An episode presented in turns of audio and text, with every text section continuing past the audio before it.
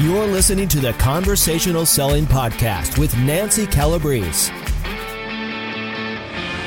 Hello, it's Nancy Calabrese, and yes, it's time for Conversational Selling, the podcast where sales leaders and business experts share what's going on in sales and marketing today, and it always starts with the human conversation. Joining us today is the fabulous Meshell Baker, the owner of Superfan Solutions and Meshell Baker Enterprises. She works with conscious, non traditional businesses, sales leaders, and individuals to inspire and ignite confidence and influence conversations that cultivate win win client relationships and new business opportunities. With over 25 years of successful corporate experience in sales, she is on a mission to change the way sales is perceived. She believes by incorporating confidence as the core tenant, it becomes transformative for both buyers and sellers. She is also an international keynote speaker, a sales and confidence coach, and a success strategist. So I think everybody can agree that confidence is, you know, a, a major requirement in sales. And believing in yourself is so important in achieving goals. I have so many questions for you, Meshell. Welcome to the show and let's Yay. get started. Absolutely. Glad glad to be here, Nancy. I'm truly excited to have this time with you. Um, and ditto here. So I've heard you say people first and profits follow. Tell us more about that. Well, um, great question. And uh, the reason I believe in people first, profits follow is when you really look at the companies that have done an incredible job of staying and thriving. Mm-hmm. When you look at the Amazons or even the Nikes and the Googles and like um, we can go to Merck or Johnson and Johnson, the companies who, right. as changes have come, because that's the one thing in business is change is inevitable. But the ones who've been able to adapt and grow with their client base and expand their client base, they've made it their business to hire and attract the people who actually build their business right? It's so interesting yep. that uh, business has become so focused on making money when they forget that the people who make the money are the, the money makers are the people. Right. So how do right. I create more money? I, I, I actually attract or and or cultivate a team of valuable people because that's what attracts the opportunity are the people who work for you not right. your product. And, yeah, and, and you know, when I think of you, I think of confidence, right? Meshell confidence, Meshell confidence. speak you speak about your gift in igniting that. Um, we don't all have that gift, so how do you do it? And talk to us about that too. Well, um, I I love confidence uh, because what I've seen time and time again is when we place our belief in something external to us, it will always fail us because nothing stays the same. The only thing that stays the same is us. And we still right. change, you know, we adapt over time. And everywhere you go, there you are. So when you can believe in yourself everywhere you go, you're looking through the lens of your eyes and the belief that no matter where what you face and no matter what comes your way, you're equipped and prepared.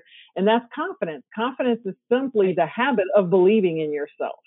And when you have, especially sales reps, who are able to do that. So when the comp plan changes, when their territory changes, when the customer says no, when the deal you've been working on for a year falls through, when anything happens external, they are able and equipped to adapt. Without right. that confidence, when it's simply competence in a strategy, well, when the strategy falls apart, they fall apart. Right. So, you know, I think all of us from time to time, some more than others, struggle with our inner voice. You know, mm-hmm. we beat ourselves up. uh, get stuck trying to understand why.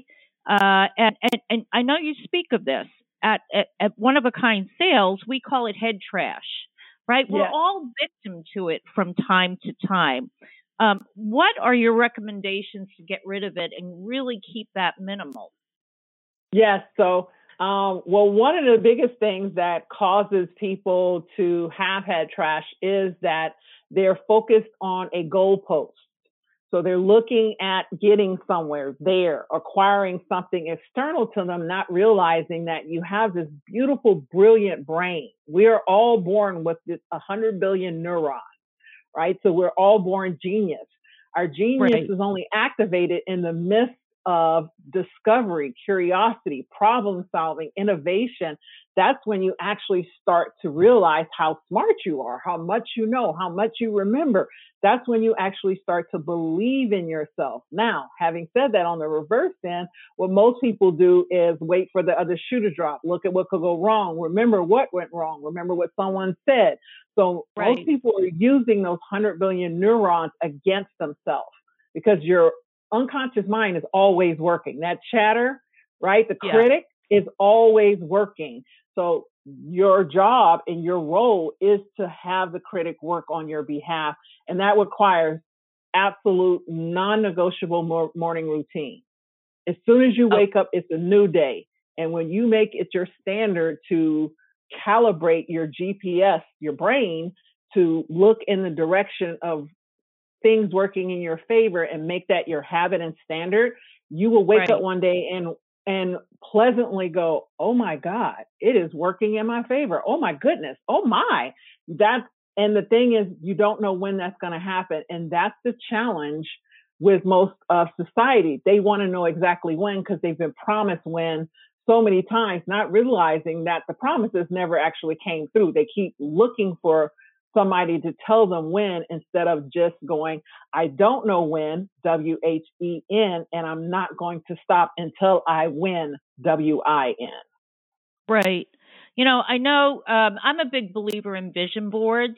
Um, when oh. I was first asked to, to pull them together, I thought it was stupid.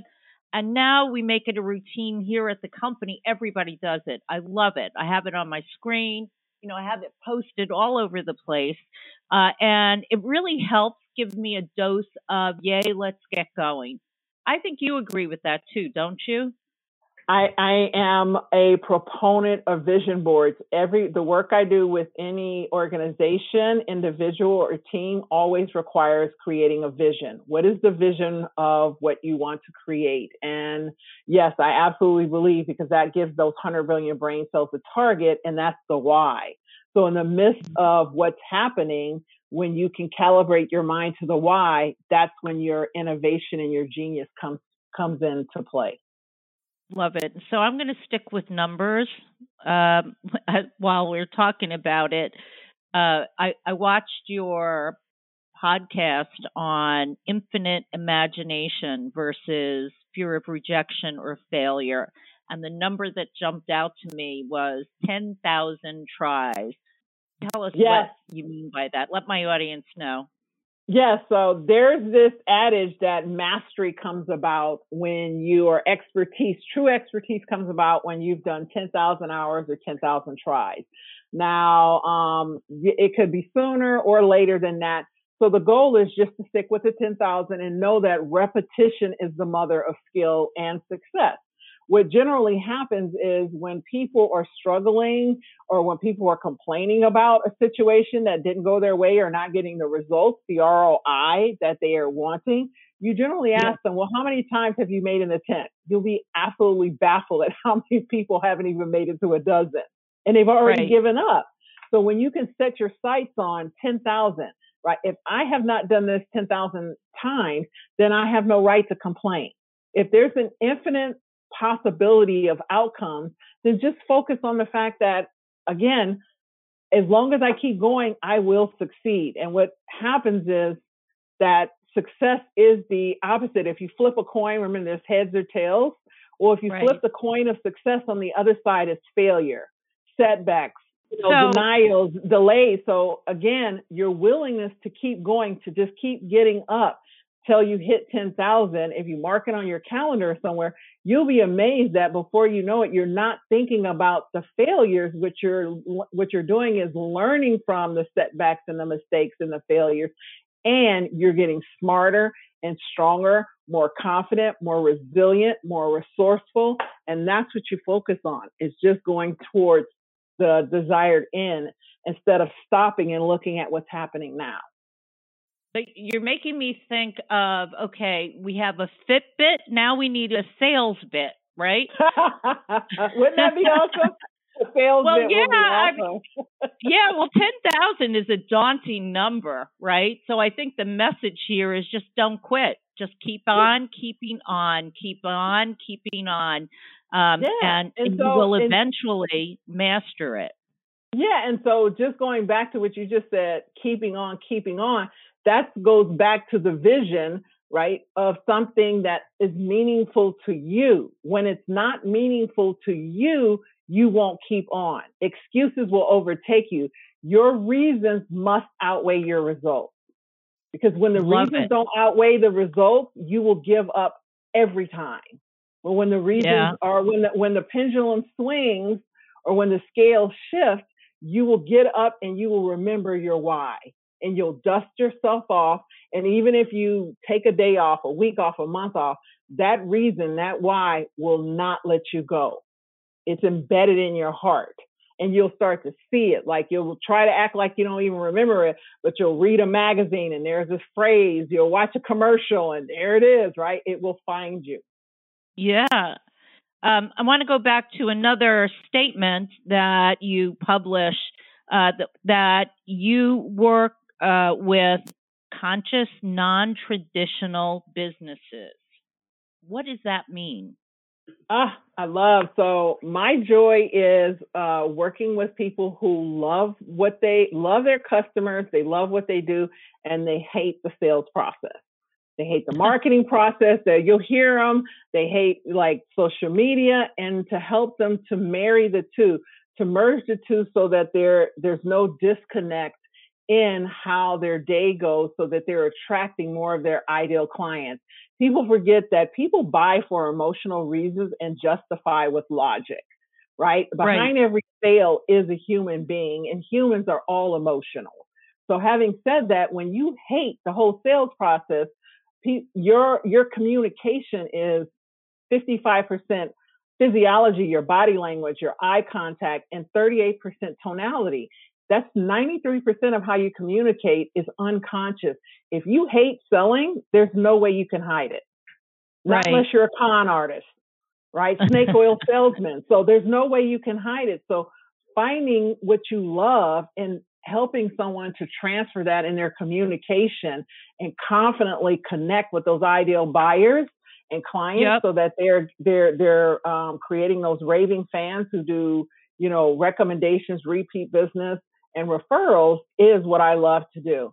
And when I say non traditional, it's the conscious entrepreneurs who have a heart, right? So when you talk about money, it makes them uncomfortable because they're about purpose, they're about humanity, they're about changing lives and transformation. So teaching them to make so many calls so you can get so many leads and follow up this it it it does not equate to them they it it has to be in a in the foundation of it has a meaning and it's something that matters to them. And yeah. like I've worked with companies like Roto Rooters, I've worked with um, massage organizations, I've worked with you know nonprofit organizations, just any type of organization that really has a love for their yeah. um, the people that they serve and they have a forward facing team could be a sales team or just individuals who are looking to increase their engagement and convert more and convert more conversations to clients. Yeah. So, do you have a story the audience would find interesting? Um, yeah. So, I actually uh, recall uh, working with a uh, lawn care company um, here in uh, um, Austin area, and it was all done virtually, so I never had to go out. And that's what I love. My programs are um, eight weeks or 90 days, but it was a lawn care company, and we looked at um, they wanted an upsell. So here are these people who are actually going out doing the physical work, and um, the owner knew that there was these opportunities because they had expanded their offerings, they had you know upgraded their services, and most of their client base did not know about it. We know you and I, Nancy, understand, right? It's always easier to engage and upsell existing clients than to create a right. new one. So having right. said that, our whole uh, program was about changing their mindset, really equipping them to understand what a sales was, what that transaction looked like, and why it would benefit them, why it would benefit their client, why it would benefit their company to actually have these conversations and do it in a way that was more authentic to who they were. Awesome. And it was um, absolutely incredible to see the success, uh, to see the increase in sales that started to happen. So it's a, like I said, it's an eight week program. And so generally mm-hmm. around that second or third week, once they, you know, once we get over the hump and the hurdle, uh, you start yeah. to see an increase in uh, return on investment and sales results pretty quick mm-hmm. there. And you, and it's lasting. So what you'll see is camaraderie and the unintentional result when I do teams and small companies is your culture will change because that's one of the things that I really impart in the weekly calls is engaging people and understanding that everything you need exists where you are and how to utilize your team members and to strategize in a way that's empowering, encouraging, and informative to everyone that's participating. Yeah. Um, what is the fear of imposter syndrome? So, um, fear of imposter syndrome is something that pretty much any most successful people experience at some point, and that's when you are you are either in a job role that you've always wanted and you still think like you're not doing a good job. So perfectionism is one of the things that greatly creates fear of imposter syndrome. So there's a comparison. I'm not good enough. I could have done it better. Oh, I should have done it better. So I tell people that word should will create a lot of angst in your life. And it's one of the driving factors around imposter syndrome. And some people will get promoted really quick or sooner than they anticipated. That was in their plan or expect, expected or get opportunities quicker than they thought. And they're like, oh my God, if this person knows, right? So they say fake it till you make it. Well, that creates right. imposter syndrome. So instead of focusing on being an imposter, it's going into the state state of I am, right? I this is who this is the identity of who I'm becoming. So in order to become that person, I must start to speak, think, and act as if I'm already there. Interesting. I never really thought of it that way. Imposter. Fake it till you make it uh, is a term that we've all heard out there. Yep. So, wow. Um, you uh, you know you've got so many talents and i want to be able to spotlight something that's really important for you right now. So what would that be? So what's really been important for me is helping um, business leaders or business owners and sales leaders to create happy human workplaces is what i'm calling them the hhw okay. And that's really taking their um, team. It's a leadership team. I'm actually doing a presentation with a CEO on the board um, uh, this coming week. And it's about how to engage them and create that space where they understand they have they are well equipped and able to adapt to any outcome and it's around how do you champion confidence in your workplace and that's okay. what that's what I'm really passionate about. And that still it still translates into that sales and and it translates into helping people to feel good about the work they're doing when they get to work. What you find is most of our society goes to a job they hate, scared to lose the job, to buy stuff for people that they want to impress that they don't even like. right? So when you really think about it, so sad. how it, it, you're right, but it's sad. It's really sad, right? So how do we help someone actually uh, create a vision of what success looks like? Not just sales success, but success. And the offshoot is you'll have someone who is going to succeed in sales, but you also have someone who is becomes a well-rounded person, is valuable to themselves. I mean, and Zappos has done an incredible job. If you ever want to read um, and look at them, they've done an incredible job. So think about it like this. How do you create, why is it important to create a happy human workplace? Well, how do you attract talent? Your employees go and they live a life now, if your employees are sitting at happy hour, or sitting around the barbecue or the picnic, and everybody's complaining about their job, wouldn't you want your employee to be the one to go, "Oh my God, I love where I work"? Guess you what? What is the next? What is the next question? Oh my God, where do you work and are they hiring? That's yep. how companies don't. You don't even have. That's the buzz. So you want your clients to recommend and refer you. You also want your employees to do the same thing. Yep and that goes back to my first question uh, uh, or statement people first and profits follow. People first and profits follow. Yeah. So, what is something that you completely believe in um, that's true and almost no one agrees with you on? That question, when you uh, first wrote it, wrote it, it's one of those yeah. interesting questions that uh, telling people they have to I believe is absolutely counterproductive. And I know that no one believes that this is a rarity because when I listen to how most people speak, they say you yeah. have to. And we don't like my question when someone tells me I have to, I go, why? Yeah. Why do I have to? You'd be amazed at how many people can't even answer the question. The, Or yeah. they'll actually follow up with say you have to again. What I'm looking for is to inspire me right? When again, when we go back to when I said everybody has genius, we have a hundred billion neurons. How we activate that genius is we must ignite our own curiosity and creativity and thought. When you tell right. someone they have to, it's about you. You just you just given them a list and they look at one thing because you're just generally telling them they have to do one thing or you're listing a bunch of things. So that's all about you. When you ask someone a question, what do you want to do? Why does that matter to you? Why is it important? You have actually invoked their critical thinking. That's the gift that most of the world is not giving each other. Wow. And you said again earlier, you should do or have to. Those are the two that. Oh my God! Don't shit on me, and I won't shit on you. It. Yes. Don't I shit on them, me, I won't shit on you. I call That's them lazy pretty... words because yeah. if you when you think about it, so how I've got worked around, I have to. It was very difficult at first because most of society speaks that way. I mean, it was like three decades of me speaking that way before I actually became cognizant that I no longer wanted to speak that way. So it really required me to stop and pause, to restate, to make a lot of mistakes to 10,000.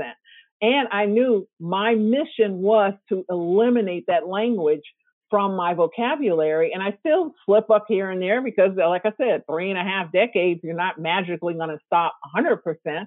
And right. I knew that I wanted to speak because I couldn't figure out why I hated it when people told me I have to. So I started, instead of like being judgmental of them, and I just started asking myself the questions like, why do I not like this? What what is the what what is it about this term that is bothering me so much? Interesting. So we're we're coming to the end of our show, which has been fabulous, and I I, I want the audience to at least have one takeaway um, from you, and um, you know share a thought or a, a document that you think would empower them, make their day better. Yes, uh, I actually offer a download, and I call it the Bank Vault Vision Board the goal is okay. to open up into abundance. So when people think about you walk into a bank vault and you could just take everything in there, that would just be an abundant overflow, right? And a bank vault, there's just right. millions of like you'd be able to do whatever you want in life. And it's the same principle. When we create the grandest, greatest vision possible, you actually are expanding abundance to come to you. So the saying is shoot for the moon, you'll land in the stars.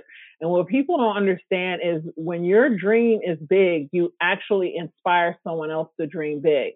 If you dream of a mansion, you've actually now created and put into our universe world, whatever you want to call it, the idea that someone else all of a sudden goes, huh, I want to be a stonemason. I don't know why I have a desire. This is how we, it, the, the, the belief that we have more than enough and we can create whatever we want is what will empower us to have a happy human workplace because most people need to work and that's how we'll change the world.